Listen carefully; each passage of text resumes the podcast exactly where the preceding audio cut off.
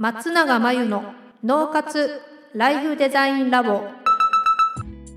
松永真由の脳活ライフデザインラボをお聞きの皆さんこんにちは。メンタルコーチの松永です。この番組ではあなたが望む人生をデザインするために脳と心の使い方を知って生かすためのヒントになりそうなお話をお届けしています。週に2回月曜日と木曜日に配信中のピンポン Q&A のコーナーでは日常生活やビジネスでよくある悩みや松永が主催している内観力養成ライフデザインオンライン講座で寄せられた質問などにお答えしていきます。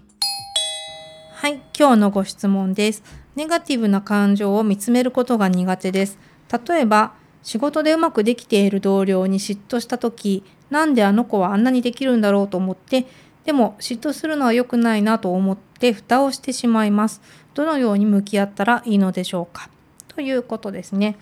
まあ、あのなんとなくネガティブな感情を見つめるのって嫌だなって思ってる方って多いと思うんですよね。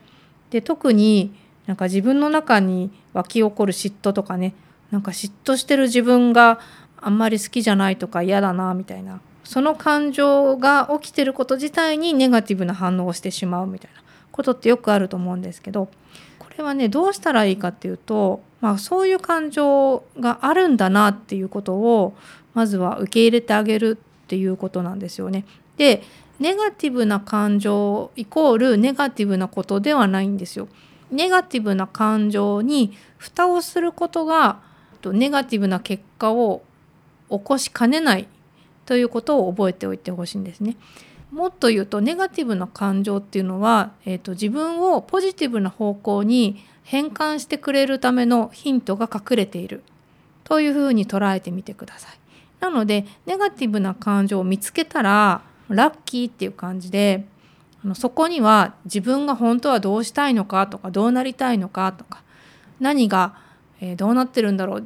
っていう自分にとってすごく重要な情報に気づくためのヒントがたくさん隠されています。なので是非ね怖がらずにネガティブな感情を見つめてみていただくと本当にあのどんどん楽になっていきますのであんまりね怖がらないでいただけたらいいなと思います。ということで以上ピンポン Q&A でした。脳活ライフデザインラボ。2021年の春から内観力養成ライフデザインオンライン講座をスタートしています。生き方と働き方を一致させてより望む人生を作っていくために自分との向き合い方整え方才能の引き出し方を身につけていただく講座です。自宅で好きなタイミングで受けられます。初月は無料です。